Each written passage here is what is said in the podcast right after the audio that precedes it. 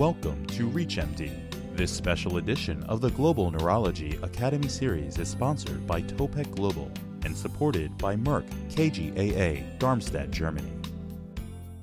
Welcome to Interview with the Author Positive Effect on Multiple Sclerosis with Treatment of Metabolic Syndrome. We will be interviewing Dr. Ralf Gold, Director of Neurological Clinic at St. Joseph Hospital and Professor at Ruhr University Bochum in Bochum, Germany on his recent editorial article on the effect of multiple sclerosis with treatment of metabolic syndrome. During this interview, we will discuss the article and study written by Dr. Negrotto and colleagues on the immunologic effects of metformin and pioglitazone treatment on metabolic syndrome and multiple sclerosis, and Dr. Gold's accompanying editorial. We'll also discuss the impact of these drugs on clinical biomarkers and MRI, and where Dr. Gold sees us going in the future with research on immunologic effects tied to MS. This is Lawrence Sherman of the Global Multiple Sclerosis Academy. I'll be speaking with Dr. Ralf Gold, one of our advisory board members, about a paper that was recently published in JAMA Neurology, to which he wrote an accompanying editorial. It's a very interesting paper and a small study that looked at the impact of certain diabetes drugs on MS biomarkers. Ralf, it's always a pleasure to speak with you. Thank you, Lawrence. Uh, thank you uh, for discussing on this important paper indeed, I agree that there is some interesting stuff ongoing in the world right now.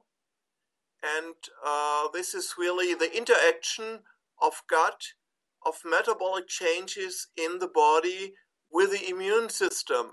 As you and uh, our audience certainly knows, only 35% of multiple sclerosis comes from genetic reasons, although uh, very elegant studies have been performed uh, in all this genetic association stuff. So only very little of this comes from genes, and more than 60% comes from environment.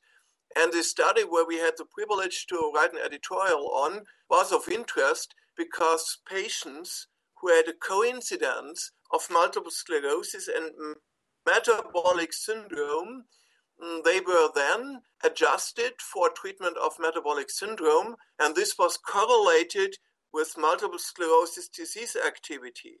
So we have the gut in between, we have resorption of food in between, and we have some anti diabetic drugs which primarily stabilize via the gut.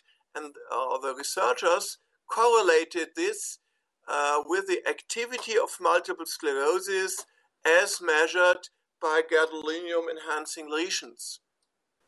What I found really interesting was that they studied both metformin and pioglitazone and looked at their impact on these biomarkers. What, besides that gut interaction, do you think is really important about the impact of these drugs on the clinical biomarkers and MRI?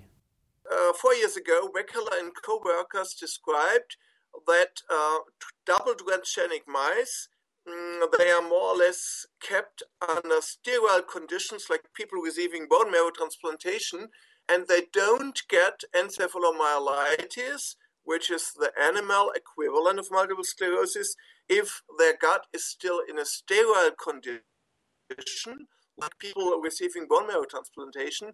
But as soon as they get the normal surroundings of uh, uh, the normal animal facilities, they develop the encephalomyelitis within six to eight weeks. So this was the first pioneering paper published in Nature three years ago, uh, suggesting that there's a direct interaction of the gut, of the microbiota, and of metabolic changes. And I think what is interesting is that people who also have a metabolic syndrome indeed have more aggressive immune cells. We follow this original paper with a publication in Immunity in October last year by my colleague Haghikia that we showed that the more long long chain fatty acids, whether or not saturated or unsaturated, is not a difference. The more long chain fatty acids we have in our serum, in our blood, the more aggressive immune cells you have. So, what's ongoing in this cohort of 50 obese patients with multiple sclerosis and metabolic syndromes?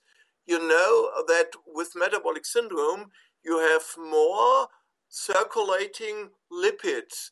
And long chain fatty acids are lipids, basically lipids. And as soon as you stabilize, either by metformin or by pioglitazone, which is a PPAR agonist, uh, it was already studied for MS by some people at Chicago some four or five years ago with some success. And as soon as you come in with these drugs, you can clearly expect that there is amelioration of the metabolic changes of all these uh, increased um, uh, long chain fatty acids. And in turn, which was not investigated here because they only have uh, clinical outcome parameters and paraclinical outcome parameters like MRI, in turn, your immune system gets much less aggressive uh, and you get more regulatory T cells. And of note is that if you look at epidemiological data, that young adults which are obese, you know, let's say between 15 and 25, they have a two to threefold higher risk of multiple sclerosis as compared with people from the same age and with a normal uh, BMI index. So I think this fits quite well that obviously not only our genes, but also our environment, our nutrition, and our metabolic status impact directly on the immune system. And this is really the first point that they clearly showed this, and that a renowned journal like JAMA Neurology was so interested, even uh, that the editorial uh, was uh, allotted to this paper. That makes a lot of sense. As we delve down and look at the data in the paper, did anything really jump out at you, either about MRI or the other clinical biomarkers that you'd like to talk about further? So, I think that the most important stuff which we saw in this paper is really the MRI data because MRI is clearly a well established parameter, MRI, uh, for measuring paraclinical disease activity. And of course, at the same at the same time, they showed also um, uh, that there is uh, less metabolic changes, less fatty fatty acids, fat and triglycerides also. So uh, they did um, uh, they did a quite pragmatic approach. They looked at their BMI. At the same time, uh, they looked uh, at some drugs. So that's the first way. But maybe in the future, we also try to do more, not only to look at obviously uh, disbalance in uh, triglycerides and other lipids in the blood, but even more, we may even try to get our uh, gut a little bit uh, uh, educated by diet, for example, a fiber rich diet, which is also supporting bacteria which mitigate the immune system in, in turn. So this is a very interesting link in the future.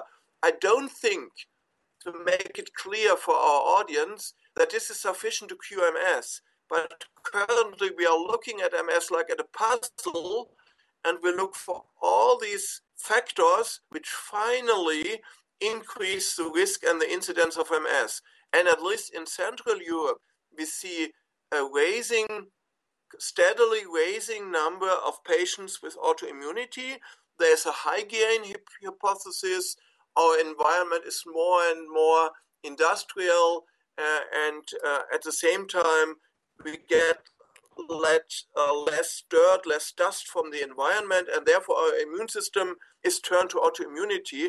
This is a traditional uh, hypothesis. Maybe it's even more the metabolic problems our diet, which changes our bacteria in the gut as well. There's interesting study from Harvard University from the MS group as well that other bacteria are found in MS uh, feces than in feces from uh, adults from the same family which do not have MS.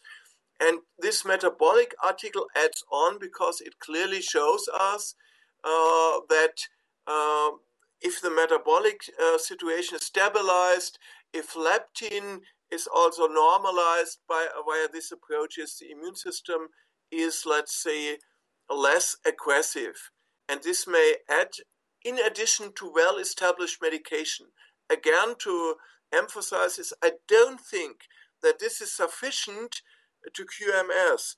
But our patients with MS, they do a lot of things. They take in vitamin D, with, which I think is helpful, but still not proven, only proven in the context of interferon beta with one of the Bayer Schering studies. Uh, they tried to uh, change their nutrition, and now we certainly can tell our patients please avoid overweight, please avoid high BMI. If you have uh, problems with diabetes and metabolic syndrome, try to get this stabilized. So these are cofactors which may further make the immune system more aggressive. And I think this is the importance of the paper, Lawrence. I think that summed it up very nicely, Ralf. Now, as we look towards the future, what should we take from this paper and other research that's going on and think about where research needs to go next?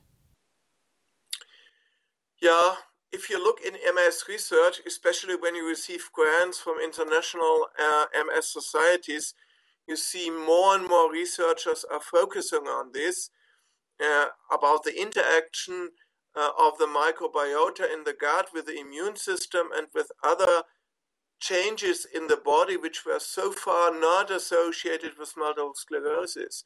So, um, traditionally, again, to say it, in the 1970s, a lot of people, at least in Germany, postulated that omega 3 unsaturated fatty acids would be a helpful tool to ameliorate MS and the disease activity, which, however, was not the case.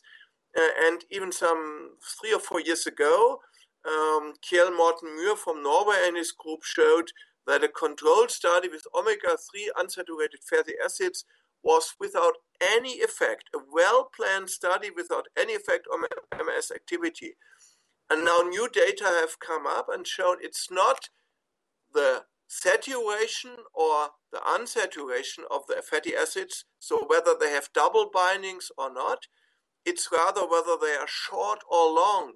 So we now know more about our nutritional, mm, let's say, supplements which may favor the regulation of the immune system. And I think this is an important step. So I recommend my MS patients no longer to go on with, unsat- with the unsaturated fatty acids, with the double binds and long stuff, but rather keeping some short term uh, active uh, fatty acids, uh, like, for example, propionate. Uh, you could also use butyr- butyric acid, which is, however, badly smelling would never recommend this to patients, but so add some short chain fatty acids to your diet and you get a massive increase in regulatory immune uh, immune activity and uh, we, we do some t- two year long work on this in the lab and we have now some um, investigator initiated studies on this running. And uh, i can tell you uh, the data has been submitted as an abstract currently uh, that clearly the addition of short chain fatty acids to the diet of MS patients increases their immune regulation by at least 30%. And we measure this by some leukocyte uh, assays and leukocyte activity assays. So just changing the diet on top of their normal medication, medication was unchanged, gets much more regulation in your immune system than previously assumed. And I only speak about MS. I'm not an expert in psoriasis or in rheumatoid arthritis, mm, but those people who work on gut and autoimmunity tell us that obviously it's not only MS which is associated uh, with the gut and with metabolic syndrome. So maybe this changes our approach to autoimmunity in the next years, Lawrence. So you really do have a nice way of tying things together, Ralf. I really think that the future of MS treatment and research is going to be looking more at how the environment and the immune system work together, and that's the direction we're going to have to take moving forward. Ralf, thanks for taking the time to speak with us about the paper and the editorial today. I always enjoy speaking with you, and I really appreciate all the work that you do on the Global Multiple Sclerosis Academy. Thanks again. Thank you. It's a pleasure and I'm looking forward to see you at one of the upcoming meetings. Thank you. This has been a special edition of the Global Neurology Academy series on ReachMD. The preceding program was sponsored by Topec Global and supported by Merck KGaA, Darmstadt, Germany. If you have missed any part of this program, visit reachmd.com slash GNA. Thank you for listening.